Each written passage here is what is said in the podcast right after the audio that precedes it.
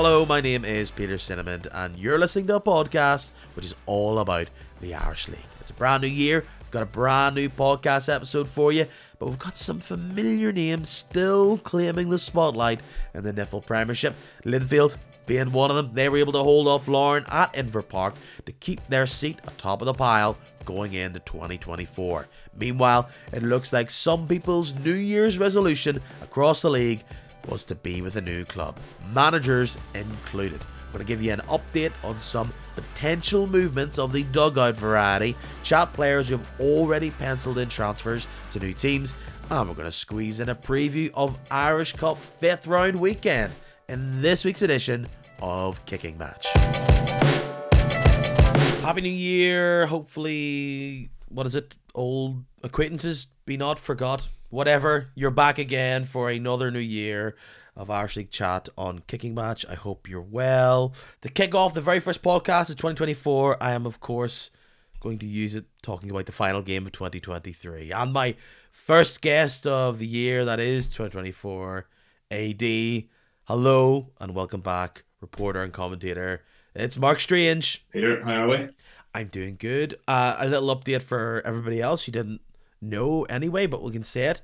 Over the festive period, we got to finally meet up and say hello in person at a game.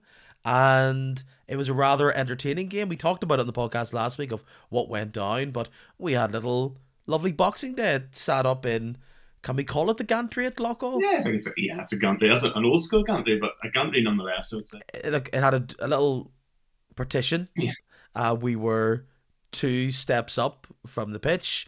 Uh, we could hear all of the shenanigans going on from the coaches going onto the pitch. It was a thrilling game between Dungannon and Loughgall. Uh, and yeah, we got to spend time chatting about Christmas. I had a leftover sandwich. It, it, it was one of the big highlights of the day. That, and of course, you know, Benji McGee started off his like little festive Benji McGee run. But we're not going to start with Benji McGee in the podcast this week. We're going to start with a game which had something on the line. It was a battle of the top two. Linfield were sitting in first place, and whoever won this game was going to be riding high. They'd have been sitting back watching the hootenanny, going, I'm top of the Irish League. In the end, it was a draw, 1 1, which then meant that Linfield retained their status at the top of the division. I said last week it was probably going to be a draw, ended up being a draw. I know the answer is that both teams will take this, but does that result, especially by the fact that it was at Inver, does that result suit Linfield more and by how much more? Um, yeah, probably. If you'd offered that, you said probably if you offered it to both teams beforehand, they both would have would have taken it. Um, but Larne being at home, sold out Inver Park. Uh, I know the the CIA, the, the Casual Inver Army, had an amazing pyro show and everything for the game, big atmosphere and the of it, you know, I, I wasn't at that one, but the sounds that Larne got off to a flyer, and really rode that kind of the noise and atmosphere inside Inver to a good start. But Linfield, will be, I think, will be happy enough. You know, still a point clear, game in hand, going into the new year. I mean, it's it's by no means really doesn't matter anything at this stage, but yeah, I think I think to be honest, it probably favour Linfield. I think don't think Larne are too disappointed by it, but I'd say if you'd offer both a draw beforehand, both probably would have taken it, but Lindsay maybe a little bit happy with that one. Let's reflect on that display. Actually, it was quite eye catching at the start of the game. There was a huge big banner at that church end stand and packed out, rammed, as you said, because of the sellout. And you'd like to think that a game like this, top two, Saturday afternoon, most people are sitting chilling off between Christmas and New Year's. This is an attraction game. And it was a great display like a big banner from top to bottom. There was smokes there was foils is that what that is? The kind of like you know shiny little battery bit. Look linfield did a bit of that uh, in the in the game between themselves and glentoran. So larne wanted to bounce back and show their show their colors show a bit of of their theatrics there. And it was, it was a nice start and it gave it a, a great atmosphere. And you're right Larne jumped ahead. It was a classic Lee Bonis goal. The one thing you do not want to do is fire the ball over the top and give Lee Bonis to run onto that ball because he is happy to shove that defender out of the way, run onto the ball, and the fact he got control of it, he rounded the keeper, slotted it in uh, within the first 10 15 minutes of the game, and going into that match, I felt as though Larne had this relentless energy and they're ready to take on everybody. And, and Linfield were slipping by teams and, and uh, avoiding mistakes. They've, they've been pinned back, but then they rise to the challenge. And once again, it was another situation. You're in the home of the champions, it's packed to the rafters, and now you're a one goal down, knowing that that's going to leave them top at the end of it. But Linfield looked very cool, very assured they, they didn't seem to like get out of their rhythm. They knew what they wanted to do, and then they were able to snap back before the halftime whistle. And it's Matthew Fitzpatrick who has become the main man now for Linfield in the goal scoring ranks, especially with Joel Cooper being in and out of the team with it seems an injury. He gets ahead of goal, they're back in, even Stevens. That's when you could tell this is going to be a ding dong battle. Yeah, absolutely. And you, mentioned Matt Fitzpatrick there. Yeah, I'm, you know, I'm glad to see it for him. You know how well you know he has done these you know two really big games over Christmas for his sake. You know he was maybe didn't go off to. I mean, he's done okay, but maybe not. You know exactly got off to the hottest start at Linfield. You know, a few Linfield fans may sort of question him. You know, is he the man to sort of fire us to the title? But he's shown his, his worth now, and I think that point at Inver was a very Linfield point. You know, yes, you go behind early, and bell counts were well under the cost. You know, Larne could have been two or three up by the time Linfield had equalised, but they just it's something they do so well. They've done for years, and it's become a, a thing for them under Healy. Really, that you know that's hang around in games, stick around, get that goal back at, at some point in the game. And I think it was a, a, crucial time for them to get the goal because they said, you know, had they not, all of a sudden Larne are building, could be going in ahead, and it's it's a tough second half, but yeah, a very a very Linfield-esque point that they picked up there. Let's also give Michael Newberry a bit of shine. He picks up the ball on the right hand side. He's got a defender to beat. He turns him, looks into the box, dinks the ball in expertly, an absolute perfect little ball in. And Matthew Fitzpatrick is happy to run on and, and, and nod those in all day. From there, the game became a bit more nip and tuck, a bit more of a tactical battling affair, and and there it, it didn't really open up. It kind of shut down from from there, and it just felt like it was going to be something. It wasn't going to be. It was going to either be a breakaway. Or it was going to be a bit of magic in the box that was going to change that up as either team tried to unlock each other's defense. And uh, I'm sure from a Larne perspective, they'll be ruining that opportunity that fell to Lee Bonis in the box. He spun on the ball, and usually that means it's going straight into the top corner in the back of the net. Unfortunately, kind of just dribbled to the left hand side of him and away, and uh, it sets it up now where it ends a deadlock there, and the teams will go elsewhere. But the one thing I got from that game, and I think we all know this anyway, these two teams will be battling now between here and, and the end of the season. They're both up for this title race. Absolutely. I mean, obviously Cliftonville are still in there. Got to give them their their dues. They're still sort of hanging on the coattails there. Um, not not going away lightly. But yeah, I mean, these two they were the two best sides in the country last year, and it looks like it's going to be the same again. You know, even Larne in terms of 2023, the only in terms of Edinburgh anyway, um, or overall, sorry, the only defeat they've had against Linfield, if I'm not mistaken, was the cup quarter final there, the uh, penalty shootout you know, so I think Larne will be happy enough for their, their record against Linfield this year. But the point's not the end of the world for them. But I think after taking that early lead, they maybe a little bit disappointed they didn't sort of, you know, capitalise on on Linfield when they had the chance. So now Linfield will go on. We talked about it last week on the podcast that they've got this game against Crusaders. No doubt by the time the majority of you are listening to this podcast, you know the result of that game.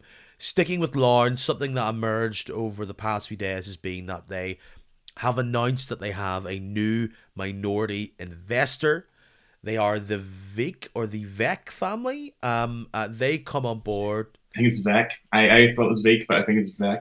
Uh, they join American businessman Scott Chris. We'll go with that. as a min or Karase. Uh, as a minority owner, Kenny Bruce is still majority owner, looks after day to day. So, you know, they're hyping up his connections in, in baseball. They have um, connection to St. Louis Browns, Cleveland Guardians. Um, you know, they have all these connections to American sport.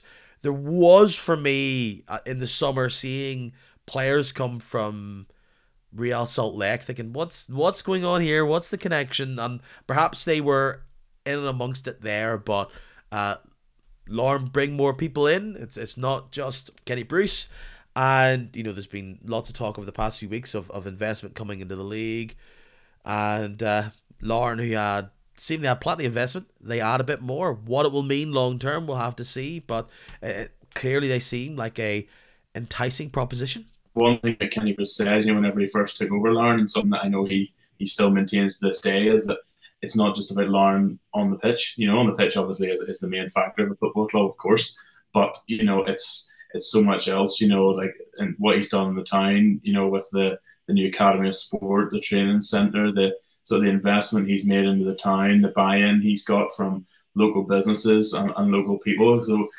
he's a smart enough businessman to know that you can't get the success on the pitch without having it off the pitch. You know, I, am a baseball fan myself, so whenever I heard the name Veeck, I was like, wow, really? You know, that's quite a, you know, if you mention the name Veeck to any sort of like a baseball fan or journalist, you know, immediately it's like, oh, right, okay, you know, people sit up and take notice. So he, he's not bringing in small, small time hitters here. You know, these are, are big hitters. And I think he knows, like I said, these are people who have a passion and an interest, and more importantly, I suppose, the, the business know-how when it comes to running running sports clubs. And you know, every decision, or pretty much every decision, certainly anyway, that Kenny Bruce has made off the pitch seems to have, have paid off, and has definitely had some thought to it. So I know it's not something he'll have he'll have taken lightly.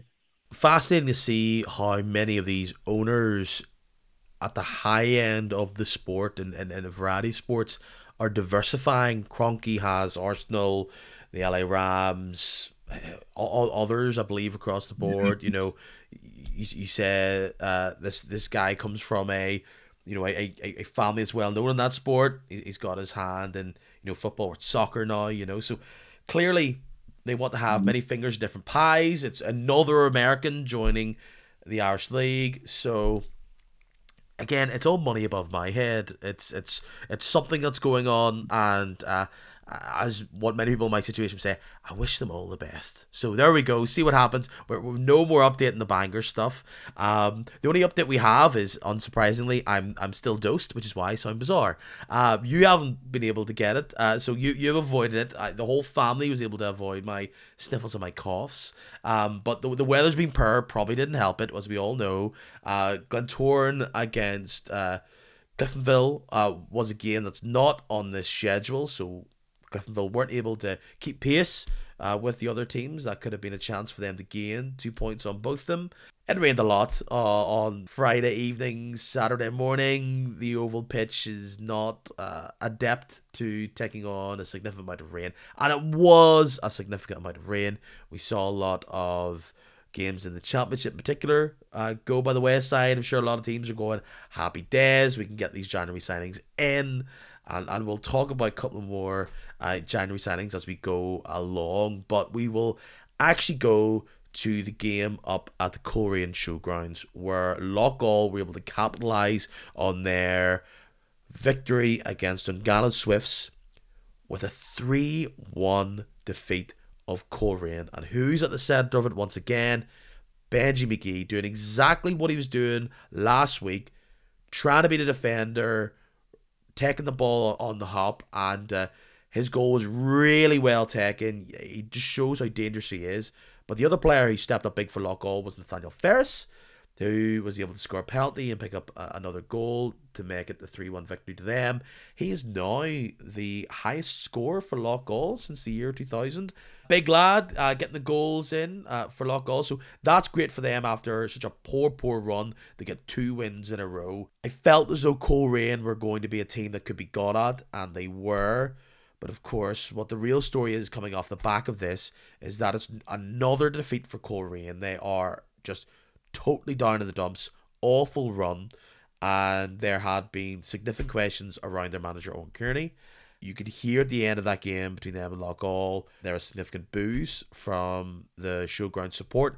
Off the back of that, the Coleraine board have come out and made a statement saying that we're back in Oran. We understand the results are awful, they're poor, but we're backing him. He's been a big part of this club beforehand, and there has been other people connected to the club who, who've been calling out some of the personal abuse that Oran Kearney has received.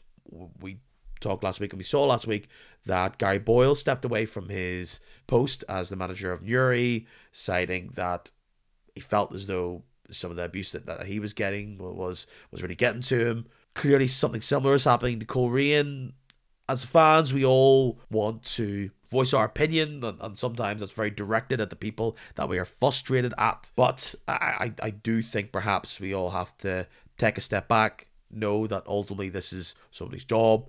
It's it's football, and you can share your opinion, of course. But by the sounds of it, and look, I I haven't heard any for any of those two men that I've referenced, but people are saying that it is crossing the line.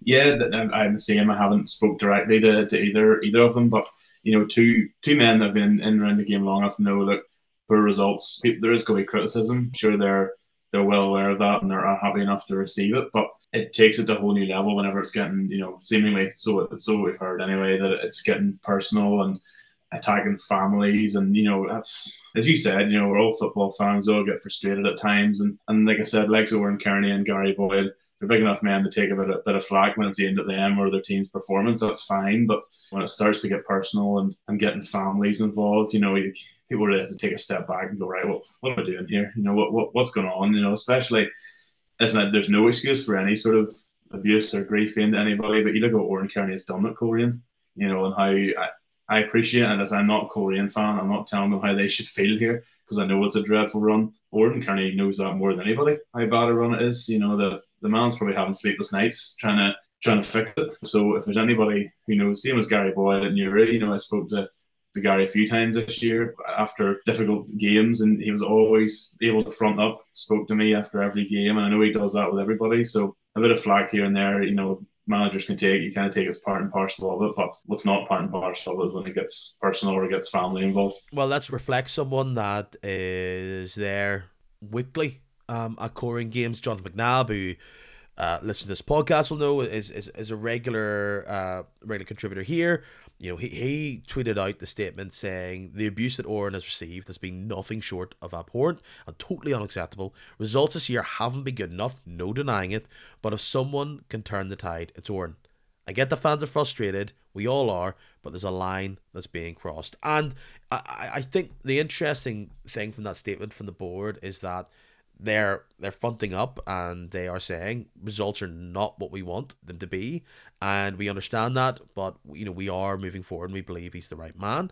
Outside of the fact that it's been up and down all year four losses in a row is tough especially that one against Ballymena who I mean, hadn't scored in whatever it was, 10 hours before they do, and then they, they went out. What What is it now? Like, how many goals have, have Ballymena scored? So Ballymena scored like 15 goals, and a fifth of them were scored against them on Boxing Day. It just, it just shows. But sometimes when you're in a funk, these results are going to happen, and unfortunately for Coleraine, it's just more difficult games await them. Give credit to Loughgall, that's great bounce back for them. They're now up to seventh. They're top of the bottom half, and they'll want now to continue this run on keep things going. Uh, and the team who want to snap out of this run that they're on, and they're going to hope that a new manager bounce is going to be a part of this, is Newry Dungannon shake off that frustration and that anger of whatever refereeing decisions they felt didn't go their way against Loughgall, and they rout Newry at home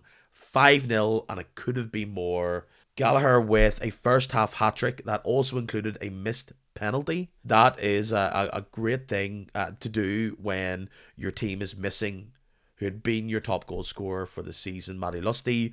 Chat that it could be a collarbone injury, so uh, you know no official reports there, but that, that, could still be a couple of weeks. And Dungannon looked to have had a better one recently, but realistically, they're still only three points off 11th. So that'll that'll be a great buffer to increase between them and Newry. And we'll we'll talk about the situation with Newry in a second. But let, let's give uh, Dungannon and McAree kudos.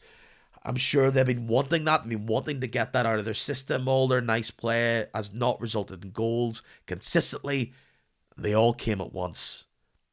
But Newry played their role as well because they just look completely deflated. I was actually covering this game on Saturday. I was doing the live text updates for it, and there was points in that first half where I was struggling to keep up with what Dungannon were doing. Uh, as you said, massive kudos have to go to Dungannon first of all. I've seen them a few times this year, including that one on, on Boxing Day at Loughgall, and they've looked good. And just sometimes they're lacking, especially now with Lusty not there, they're just lacking that little bit of clinical edge. But I think I said to Rodney in the interview afterwards, you know, do you feel that's been coming? You know, like a bit of a an outburst of goals, and I, I genuinely think it has been, you know, for some of their play. And uh, Gallagher, by the way, also hit the post in the first half too, so he, he could have had five or more, yeah. just in that first half alone. Um, but yeah, listen, as poor as to be honest, as poor as Newry were, Dungannon were very good. You know, yeah, they were. The old saying goes, "You can only beat what's put in front of you," and they absolutely did that. And I think obviously Gallagher was fantastic, but a big a word too for Kealan Dillon. The guy is just controlling things in that midfield. He scored again, scored in Boxing Day too, but everything good that Dungannon do goes through him in that in that midfield at the minute. So yeah, they obviously they, they probably looked at the other scores and were a bit disappointed to see Ballymena had won to sort of keep on their tails. But as you say, they're sort of opening up that buffer now between the rest and, and Newry at the bottom. I love me some Kealan Dillon. We were waxing lyrical up in that uh, gantry. Uh, he's just he's the he's the he's the pivot for that team and he, he makes the ball work, and when you have these nippy little players out wide that Dungannon do, they're, they're happy to do it. They can go direct when they want to as well, and they, they, they win that game out without Lusty and without McGee, and that's there's a real youthful backbone to that team with the likes of, of, of Galvin and Gallagher and, and, and Scott. They'll now want to go into 2024 push on, thinking you know we could have got a couple of results in a row if if things uh, went our way. So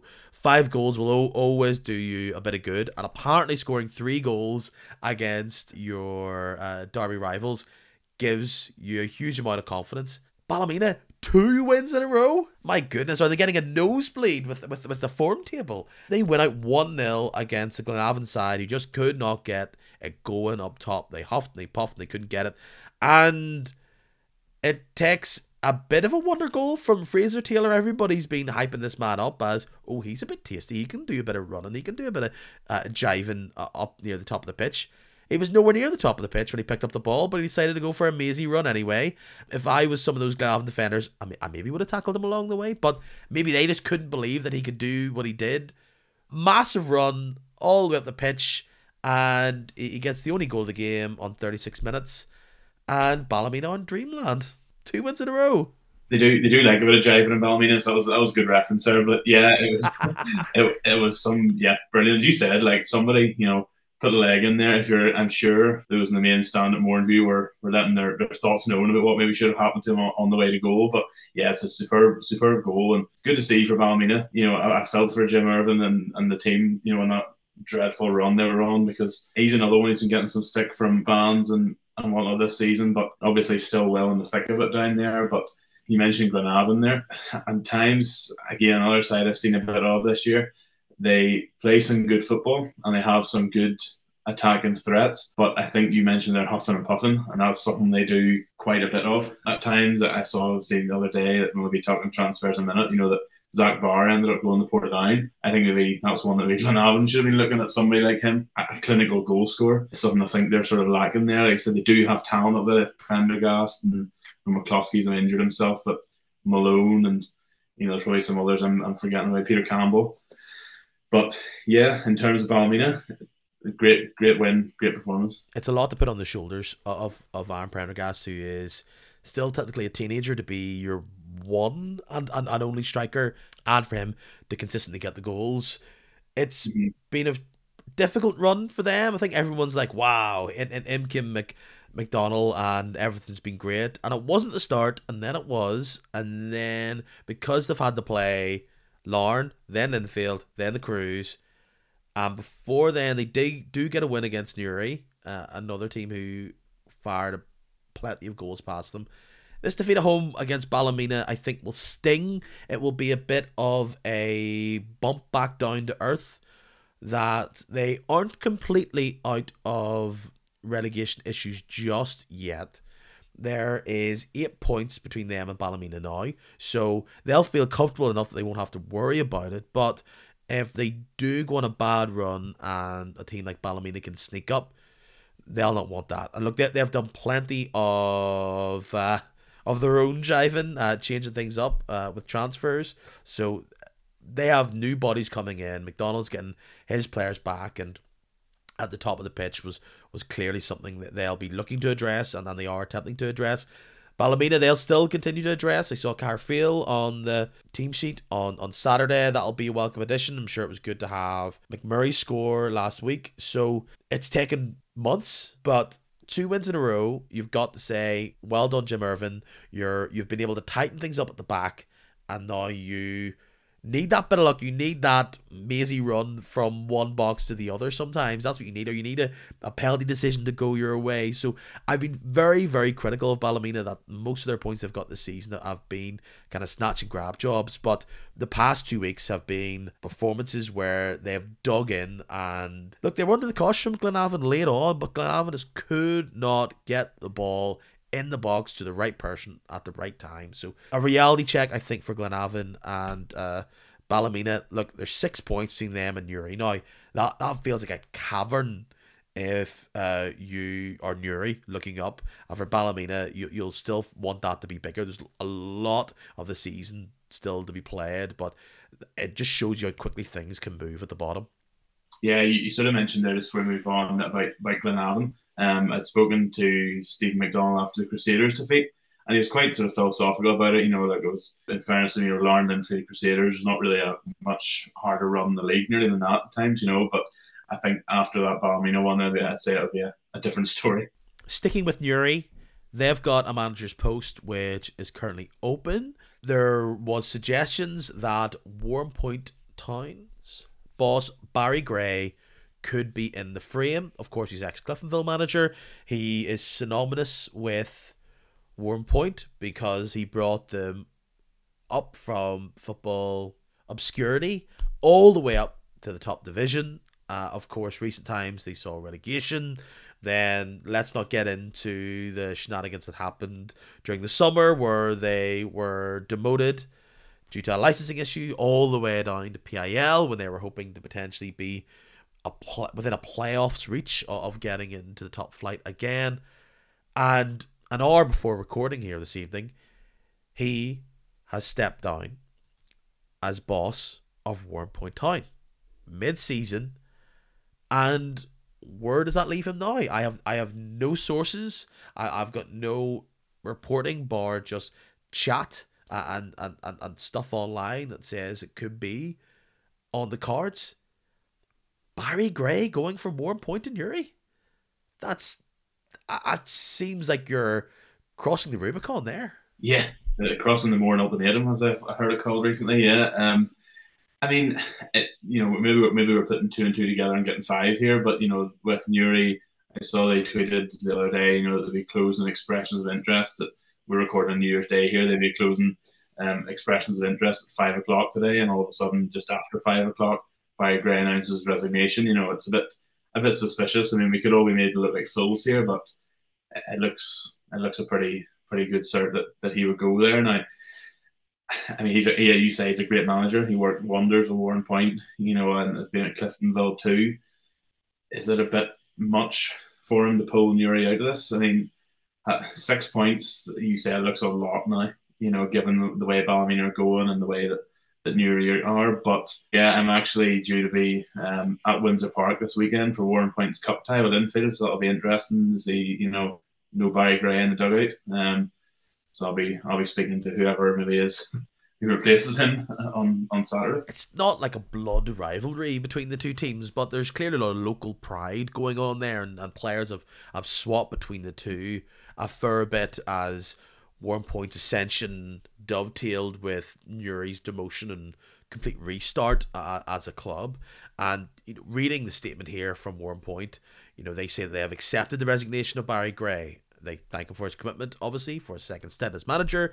The impact of being denied a place in the Premiership playoff based on sporting merit earlier this year has changed the strategic focus of the club and led to a more realistic and time bound approach to building the club back to where we belong.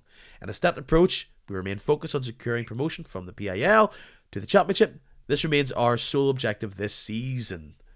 Perhaps just the timelines not being exactly what, what, what Gray wants at this time of his career. Does he want to get up to the top flight? Eh, it wouldn't be too far away from him going from the point to Newry. Interesting to see how, how Newry fans will embrace him and he gets another bite of the cherry of top five football. We await with bated breath to see who does get that gig. There's only 12 obviously in the top flight, so um, I'm sure based on his credentials, he done it before. He's kept that Warrenpoint side up numerous times. He's brought them back up again. We talked last year about the Portadown gig going up and down. That's why people say Nat, Nat Curry was a good appointment because he could have an eye on both. Perhaps he have an eye on both as well. So we'll see how that all goes. Just while we're talking about managers, we've talked a fair bit about Paddy McLaughlin over the past couple of weeks. Just questions over his status with uh, Derry City. Questions no more. He is no longer the assistant manager in Derry. He uh, is a man who's been linked significantly with a potential opening at Glentoran if it comes up. Uh, there's also been people that would connect him with Coleraine if they were to go full time, and if Oran Kearney was to move on. With him being out on the market, does that put even pressure on the hot seats of, well, those two clubs in particular, but any boss out there knowing that Paddy McLaughlin is now back on the market, baby? Yeah, I mean, it's a, a strange one. First of all, the way it was worded, he was stood down from duties, and everyone's kind of going, what, what, what does that mean? Why? What's going on? But clearly he's not there anymore. It's a bit of a strange one. I mean, he only joined, what was it? Correct me if I'm wrong. Was it part of the season, League of Ireland season already started last year when he joined, or just early on? I can't remember exactly. Yep. You know, go back before before the end of the season. Yeah, going going back to his, his hometown club, and you know with Rory Higgins. I don't know. You know that, that's that's speculation and all what, what's happened there. But yeah, I think I think you're right. There's certainly I'm sure that'll ramp up because even when he was still employed by Derry City, you know, he was being linked with any, not just any job that come up, but any job that might come up. You know, it seemed, it seemed his job, his name, sorry, was was being was being thrown around there. I saw someone say as your late candidate for the Newry City job, and well, Derry didn't use a bit of a commute, but he might do it. Um, but yeah, I, I think I think it will. I mean, we all, I mean, we've talked for you know days about Warren Feeney at Glentoran, and obviously now it looks as though certainly Oran Kearney's getting the backing of the Coleraine boards. Maybe that'll put, to bed any of those rumours. But yeah, you know rightly now, anytime any sort of job, even the League of Ireland, you know, I saw him being linked with Cork City a while ago as well. Any job probably on the island of Ireland, you know, Paddy McLaughlin's name will be will be in there now for sure. Uh, will not be uh, the last time over the next few weeks. I think we'll be chatting Paddy McLaughlin, but He's a man on the market. Just didn't work out for him over back at Derry. And uh, we will see if we see a return for him to an Irish League hot seat or not. Going back to the games this weekend, I thought there could be a chance of a shock down at Seaview for Carrick Rangers, but it was Old Faithful number one and Old Faithful number two who got the goals and combined very well to take of business and get a 2 0 win against Carrick Rangers. Uh, it's a big week now for, for the Crues. They've, uh, they're going to host Linfield, uh, and then they obviously have an Irish Cup tie this weekend. Um, this was a pretty even affair between two teams. I don't think Carrick really got any attacking mojo going, uh, and Crusaders were able to make their chances count. That's one probably that Carrick will target. Obviously, the that real awful result they had there at the start of the season. Probably wanting to, to put that one to bed, but yep, Heatley and Owens. That's you know the oldest, the oldest combo in the book now in the Irish League. Really, there's not many more old, older combos in age or playing time in the league. But yeah, they keep getting it done um, for Crusaders. I was at Mourneview just before Christmas whenever Owens got his 250th goal. Heatley scored that day too. You know they've they've still got it. This and Crusaders have their you know they're they're a fair bit adrift in terms of title talk, that's for sure. But as in Crusaders have their naysayers and you know people about the way they play, and it doesn't work every time out, but certainly whenever you're up scrapping games against the likes of Carrick, who are are up and down, but they can certainly mix it um, with some with some of the big boys. And sometimes you need to turn to the, the old faithfuls to get get the job done. I, I thought if, if Carrick got themselves in, dug in on, on that game, and they could maybe get something from it, but I think it was more of a case of the Crues just pushing on, working the ball, and uh, it look it was a very simple goal for the opener. Big long ball, head on from Owens, and he's able to run on to it and get the ball in the back of the net, and then a more unusual kind of goal from from Owens. The ball comes in and he's usually just see him knocking in with his head. He kind of like swings his boot at it and, and, and pokes it in later on when Carrick are down to 10 men. The red card for Carrick, may as well talk about it as he always try to. Second yellow for Curtis Forsyth. He just kind of pulls back, falls into Heatley as he tries to run on. I think that's a fairly fair second yellow and uh, can't complain about that. Yeah, I think so. Yeah, it's just those ones you say, like, it's a something a tackle you can't really make when you're on the yellow card. You know, you're that's no cliche, but you're giving the referee an opportunity to give you the yellow card there. So you're listening to this in 2024. The January transfer window is officially open. Plenty of teams have been revealing their little presents that they've already tied down before the window opened. Now things are, are starting to move. There's been a few rumoured ones that haven't happened just yet, some that can be confirmed. We're waiting for our our our, our, our big one. Still no news on, on Ben Kennedy or, or anything like that, but we uh, we look into it. A lot of it seems to be around the championship. You mentioned him earlier on in the podcast. Portadown have had a difficult uh, time in the championship. They have had a few injuries, but they, they pretty much put together another brand new squad, and it didn't really come together sternly at the start, and they're going to do further tinkering. And uh, actually a, a, big signing I, I think in the in the championship we looked around about two weeks ago if you haven't listened to it we did a podcast here talking about what the January needs are for each club. And you can tell some of the teams at the bottom of the league needed uh, a striker, and oftentimes as fans we go, "Who's the who's the top goal scorer in the championship? What are, they, what are like? Can we maybe out there the my team?" Uh, particularly if you're struggling at the bottom, and the top goal scorer of the championship is Zach Barr, who was a Newington player and is now a Portadown player. So they now Currie adds a bit more firepower to his side while also weakening another side. Um, there's actually weirdly been one or two other players that uh, have signed for Portadown that Portadown have announced, but the other clubs have, including Dundela, who've said that uh, Craig Dobbin, a midfielder's gone to them. Jack Henderson from Bangor has announced that he's the uh, well Bangor have announced that he's leaving going to Portadown. So Niall Currie um, is sticking by what he said in the media that he's adding and he's he's strengthening this team and he's doing it by weakening the teams around him yeah, and, and getting getting business done early.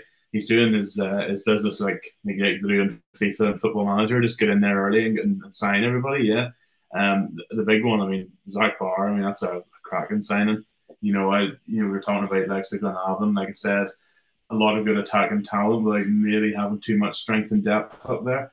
You know, somebody like somebody like them, you know, Zach Barr, you think would have been a, a perfect signing. That, that's no disrespect to Newington. You know, I'm sure they would have wanted to to keep him. You know, they don't just have to give up their their top goal scorer to whoever whoever comes in. But clearly, you know, he's wanted to move as well, and it's it is a double whammy, as you say. You know, we have strengthened their side while weakening another another side in the division. Um, yeah, I mean they're getting they're getting things done fast.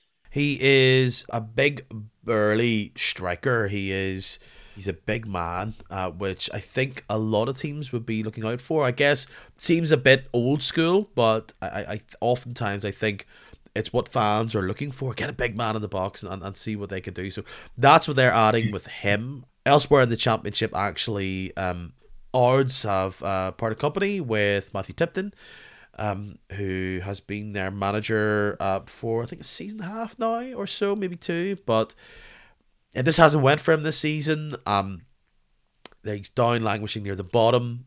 Last year was a far better season for them thanks to uh, that man Adam Sally being the top goal scorer in the league last year and, knocking loads, they ha- in they haven't been able to replace him, and unfortunately, um, Matthew Tipton uh, is no longer boss there, and Ards will look to reset and and, and, and restart again with, with with somebody in the hot seat there. Matthew Tipton's a name that obviously is, is well synonymous with with Irish League football, with Portadown being one of them. But yeah, I think that's that's uh, without mission to over wishing to oversimplify it, if I can speak.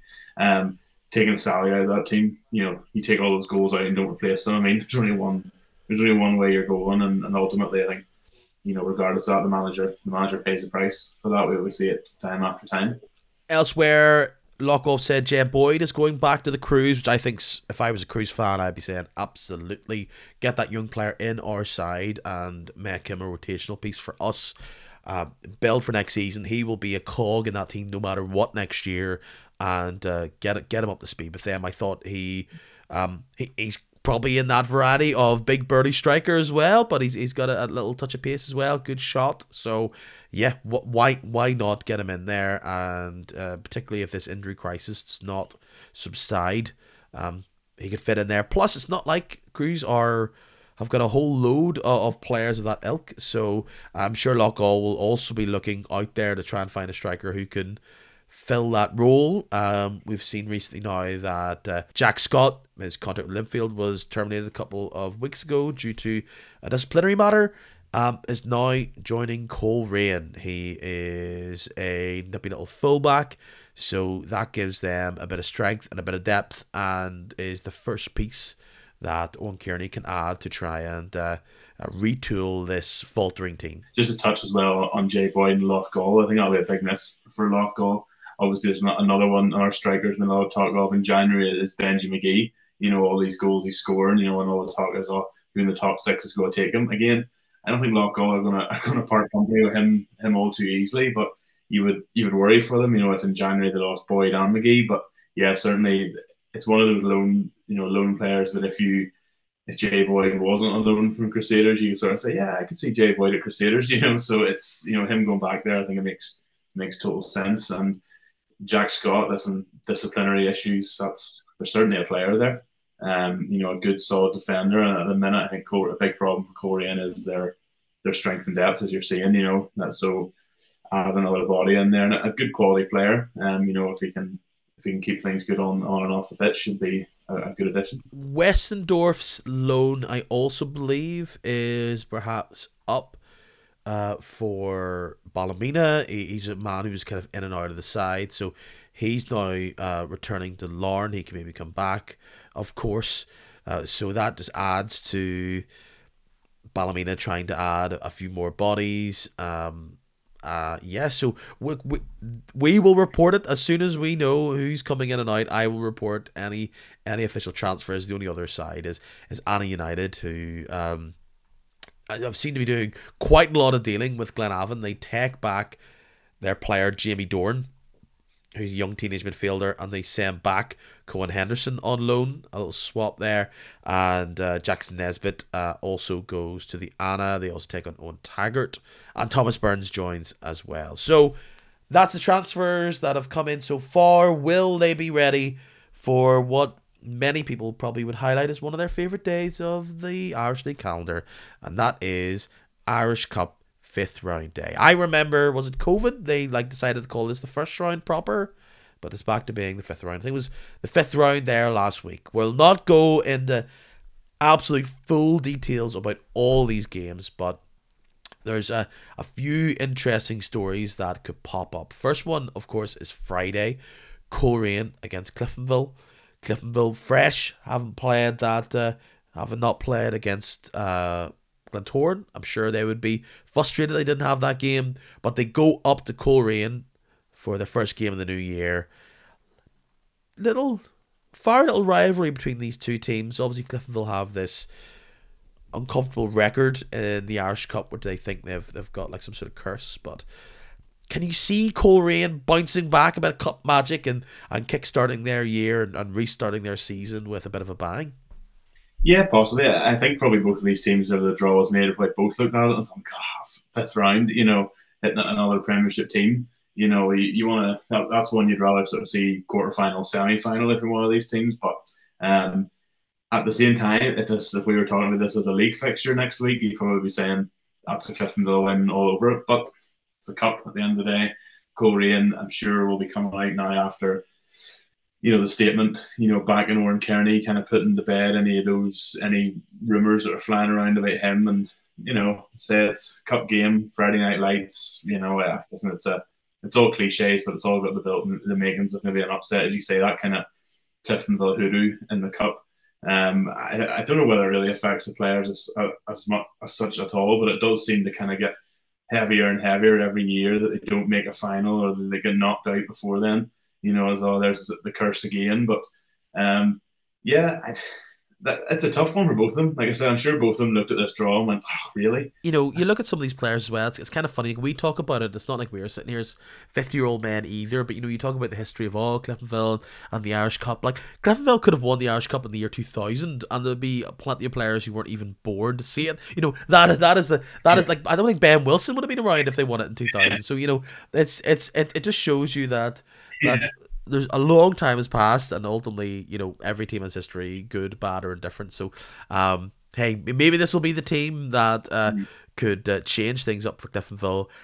Key things for the Reds here: they're going all the way up to Coleraine Friday night after that break, and sometimes you can come in a little bit cold, a little bit rusty after not having those competitive reps week to week. Coleraine has something to prove. Cliftonville need to come out of the traps early and fast. Don't let this become a contest with 30 minutes to go because, uh, you know, a big looping header from Mitchell or a little uh, getting on a sneaky little ball from McDade and then you're chasing the game with 25 minutes to go. Cliftonville need to assert uh, their dominance on this team, get the goal, and try and manage the game the way that they can. They've got the players to do it, so that they'll do their best to try and make sure that happens it'll be interesting to see sort of what the crowd will be. Obviously, a, Coleraine Showgrounds is always a pretty sizable crowd, um, no matter what. But it'll be interesting to see kind of a, with um, with Oran Kearney this week. You know whether it'll be kind of a defiant crowd or whether it'll be a little bit of a mixed atmosphere at it. So I think that could have a, a big telling on the game as well. And yeah, as you said, there is that kind of recent sort of of spark between these two. And Cliftonville, Villiers coming in, you wonder would you rather come into this having had you know, lumps kicked out of you on a boggy pitch at the Oval like before, or do you come into it a bit sort of undercooked? You know, you never really know how it's going to work out. So that's the Friday night game that's been streamed. You then have no other top flight duos elsewhere. So we've got a whole slate beyond that as either Bourne Central or we've got some shocks on the cards. Queens hosting Ballymena scream like that. That's like probably on the minor scale of the shock. So can Ballymena go up to the dub and, and get a result? Half one early kickoff as well. Queens are doing all right in the PIL. They'll be up for it. They have a bit of pedigree in the cup. Uh, if I was a Ballymena fan, I'd be a little bit spooked about this one. I think you're right. Um, I was at Windsor earlier on the year. It was the Queens play Linfield in the League Cup, and they had the better of them for the first 45 anyway. I think ultimately a combination of quality and fitness told in the end for Linfield, but they certainly didn't run away with it. And, and Queens Queens played some good football, you know, and yes, they had to you know sit back and do a lot of defending as you'd expect them to do, but. Um, yeah, I think even just looking at it on paper, Queens v Ballymena just has something very cup upsetty written all, all, over it. That's even a word. Um, yeah, I, I wouldn't, I wouldn't really be looking forward to this one too much as a Ballymena fan. Will it be another day for Fraser Taylor to do his magic? He is not on that list of players who is away in January. He's got the entire season, so they can continue to build around him. Elsewhere at half one, you've got Knockbreda hosting Glenavon, and then Oxford Sunnyside from Lurgan uh, hosting Ballymacash. Knockbreda have had a terrible season this year. They were able to sneak by in the playoff and stick around in the championship. Most of, of, of their better players then went on, and they've just had a really, really difficult uh, year. Barely been able to scrape together any uh, collection of points, barely a win. So, I mean, Glenavon need to go there up uh, up to Breda Park and take care of business pretty much. I was there for a decent amount of Knockbreda's actually cup run last year where they were able to beat St Mary's. And I mean they were so close to putting out Dungannon bar like a bit of a very very very late flurry uh, from them to get back. So uh, Glenavon should have the ability to beat the the first team in the championship. Ballymacash Oxford Sunnyside like I, I think you'll see for Oxford Sunnyside they'll have a few names that you'll recognise uh, from uh, Irish League years gone by, and of course they missed out on being in the PIL uh, via the playoffs in the summer. So they'll be a tough enough task for uh, Ballymacash side who have uh, had a decent season so far, but probably not as dominant as some people might have expected them to. Glentoran host Annagh. Will they get that oval pitch warmed up? Will will will they get all that water away? Will the rain come and, and wash it away again? Of course, Annagh United know all about a waterlogged pitch. their their pitch was under maybe a couple of inches of water only a few weeks ago, so that was able to dry out. So perhaps they'll be ready with gills on. Uh, Annagh beat Portadown uh, on Boxing Day. Didn't go as well against Bangor, so they're going against a tricky side, Nana, um, because we talk about how Cliftonville could be a bit cold, could Glentoran be a bit cold. It's at the Oval, the pressure of getting going against a championship team. I do think Glentoran will win out comfortably here, but um, I do I do see this as one of those things where people will consider this as a opportune time for a shock. Yeah, I think so, and I think it's one of those ones too. With it being at home, you know, usually would say, "Oh, that would favour the you know the Premiership team," but that's one of the ones where if Glentoran don't start off well, and even the first twenty minutes, maybe thirty minutes, don't get a goal, you know, they're maybe struggling to string passes together. You know, you know what it's like. You know, it'll not take long before there'll be a few people sort of shifting nervously in their seats and and letting letting them know what to think of them. So that you know, if Annagh can kind of keep them at bay even at that, then who knows? But again, it's one of those ones you would like to think certainly that the the class and the professionalism and the fitness and whatnot will, will tell in the end. But yeah, it's one of those ones I think if Glentoran don't get off to a quick start, all of a sudden it could get a wee bit, a wee bit nervy in the east. That is one of the three o'clock games. The rest these are all three o'clock this Saturday. Ballyclare host Strabane Athletic. Nice little run for Strabane, but Ballyclare are a very capable championship side, and uh, they should not have any hassle there.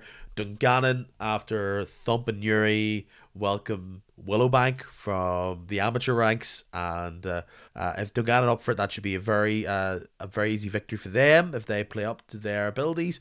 Institute host Crumlin Star. So Crumlin Star go up to the Brandywell. Could be tricky. Institute of of shown bright this season, but they've faltered at times. They've they've required a lot of late goals. This is a big, big tie for Crumlin. I, I, I think coming off the back of that Steel & Sons Cup loss, could they be? Could this be their redemption? We'll have to see. Loughgall host Rosemount. You got to see that as a Loughgall victory there. Then there's a few more tricky ties. Crues and Linfield both host managerless teams. Ards and Warrenpoint with uh, temporary managers in the dugout for them. It would be a tough ask for either of those two teams, even with maybe a bounce from somebody coming into the hot seat. We didn't see a bounce without Gary Boyle in the Newry hot seat, so uh, it may be difficult. You've got to think this should be a fairly run of the mill victory for Crues and Linfield if they play up to their ability?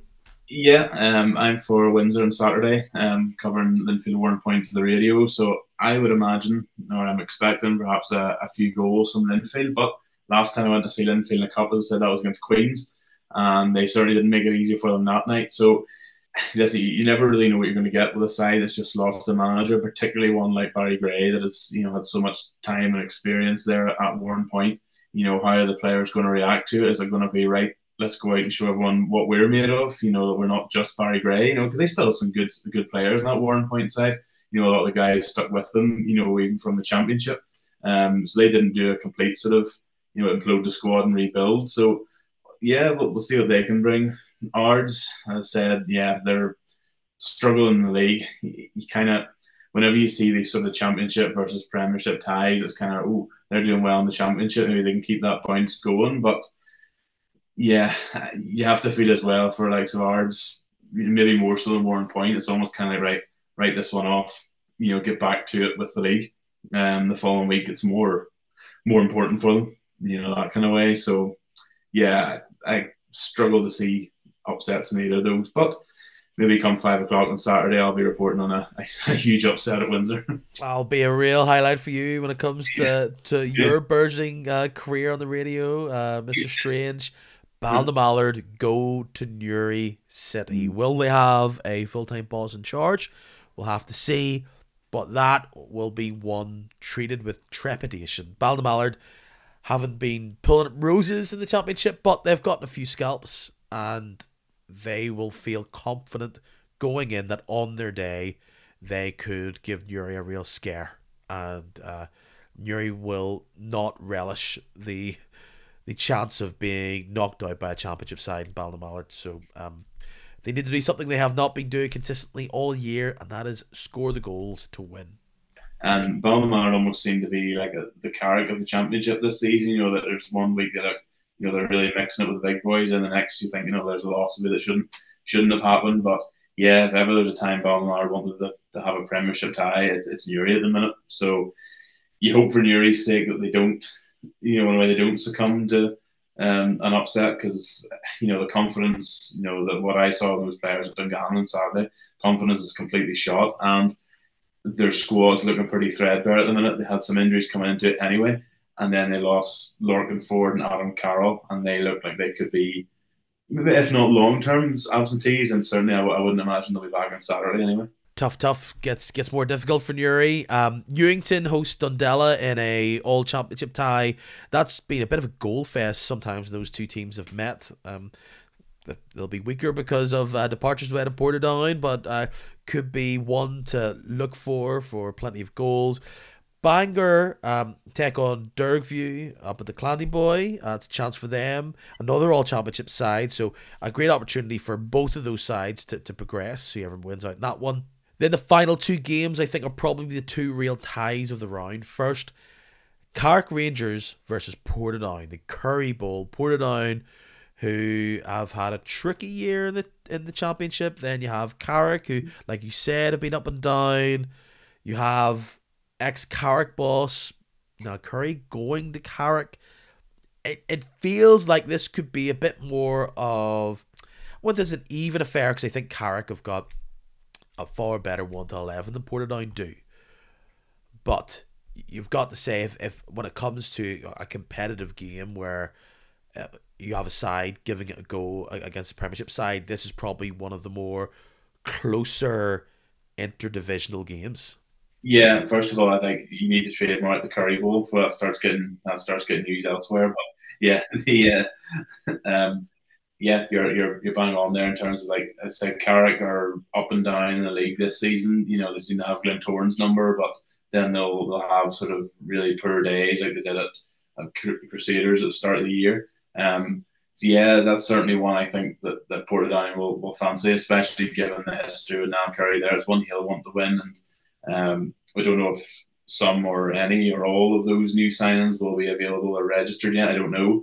Uh, I don't know how even how cup registration works. I'm not into those technicalities. But look, unfortunately, clubs don't usually know how uh, cl- cup registration works, which is why yeah. we always have registry registration drama. So, Put it out of what uh, they're in the semi final of the, of the League Cup. Yeah, you know they were able to mm-hmm. take out the Crues. Yeah. So in the cup they're doing all right. They aren't doing great in the league. Yeah. Consistently. So th- this could be a very intriguing affair. Mm-hmm. The other one is a repeat of was it a quarterfinal last year? Yes. The Welders and Larne. Larne were able to outlast the Welders down at the Blanchflower.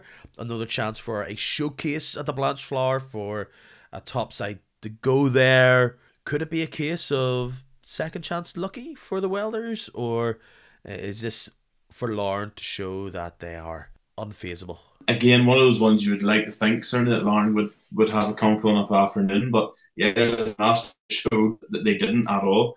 One thing that might actually work in Larne's favour um, is the fact that their former keeper, um, Argridis, who has left the Welders literally last week, he's gone back to Canada, so he'll not be in goal. He was kind of their tormentor in chief last year. He seemed determined to show that they never should let him go. um, so yeah, it'll be. I mean, outlasting them is the right way. That's exactly what they did last year, and I think it was another one of those maybe that I don't know if it was a bit of legs, a bit of fitness, or just a bit of quality in the finish.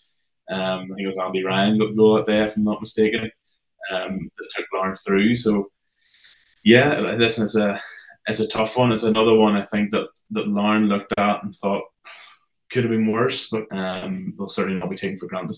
The Welders are a very top heavy side. They have not that Parkhouse and McClelland are starting every week, but those are are players who have done it in the championship and, and scored a bag of goals. Uh, and they also add in young Tiernan O'Connor, who's becoming a bit of a bright spark for them as well. So this is a team who can catch a team like Larne. So again, it's it's similar to the to perhaps the Cliftonville thing. Get your goals and don't rely on a on a, a Lee Bonis uh, runaway near the end to, to, to quell fears. So definitely in, in, in the mark of big shock if that was to happen happen to Larne. But uh, yeah, a, a, a, fun a fun weekend to follow, a, a little break from league action, and uh, you never know, we, we could see a shock or two, or as the odds will say, it'll just be all the favourites going through. But uh, Irish Cup is where a little break from the monotony of the league. If, if it isn't going well for you, you can dream about hosting a big trophy at the end of the season until their dreams are, are quashed. So I look forward to the twists, the turns, and the drama of all that. Mark, we're up and running for 2024. Thank you so much for uh, being the first guest of this year as the podcast enters its third technical year as we're still here to finish off our second season. Uh, but uh, for people that have uh, enjoyed your chats, you've said that uh, you're going to be on the radio. People find you on the radio, of course. You do a bit of commentaries elsewhere. Where can people find you online? Um, well, on Twitter uh, at Real Mark Strange, just in case you know there's any doubts over what Mark Strange it is. Um, yeah, what about that fake Mark Strange? What's the story with him? Just just making sure there is none, you know, just making sure everyone knows this whole blue tech nonsense on, on Twitter or X now. You know, we gotta gotta make sure they know who the real thing is. Um, also on trying to update my Instagram. I'm like an old man with Instagram, but I've been another half Leah has been making sure that I've been keeping up to date. It's at Strannon Media on Instagram. Uh, and yeah, also we can see me, read me, hear me on BBC radio website, Flashscore commentary website. So yeah, I'm omnipresent. And I'll tell you what, one person that isn't present, that's fake Mark Strange, doesn't exist on Twitter. So don't don't, don't no no no no results found. So uh look I'm not telling the people listening to this podcast to go out there and create a fake Mark Strange account called fake Mark Strange. Uh, but you know, but now you know. Now you know, Mark a pleasure. Enjoy the next few weeks. Look forward to chatting you very soon. Maybe we'll share and I don't know uh, some further leftover sandwich, a cup of tea, or or even a a little, yep. little scone. Um, before we do that, actually, let's just say this. This has nothing to do with you. I just thought this was very funny. Just the typical. We'd share this story. We're we're in the post game already of, of this podcast. You you can back me up here. So I was at that Loughgall game, uh, Loughgall Dungannon, and it was like the first time that Loughgall had been in the Boxing Day top flight in the Boxing Day game for whatever it was, like 17 years back. 2006 was the last time they were they were in it. And the last time they were in a top flight, they're playing Boxing Day, it was against Dungannon. So I had this like, you know, little, story all prepared for me going on the radio. And I was chatting to one of the, so like literally, uh, you know, because I've been the Loughgall, also I don't really know the people around there. And you were there, and I said, Oh, here today, I got team sheet. I said, blah, blah, blah. Here, oh, last time here's, you know, whatever it was, 3 1 Dungannon. Because Roddy McAree scored for Dungannon. And and then I was like, oh, 3 1 that day.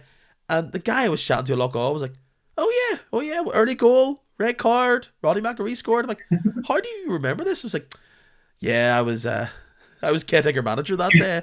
Not only were they caretaker manager, but they they remember that game, yeah. a random game from 17 years ago with exact detail. Yeah. Like, is, like the Irish League's so funny for that, isn't it? Encyclopedic Loughgall knowledge. But if I remember rightly, too, he sort of went, uh, yeah, I do. Hmm, you know, one of those ones like mm, trying to recall it. And then went, oh yeah, I was I was manager for that one. I was like, oh right, yeah, okay, that, that's. Oh right, okay.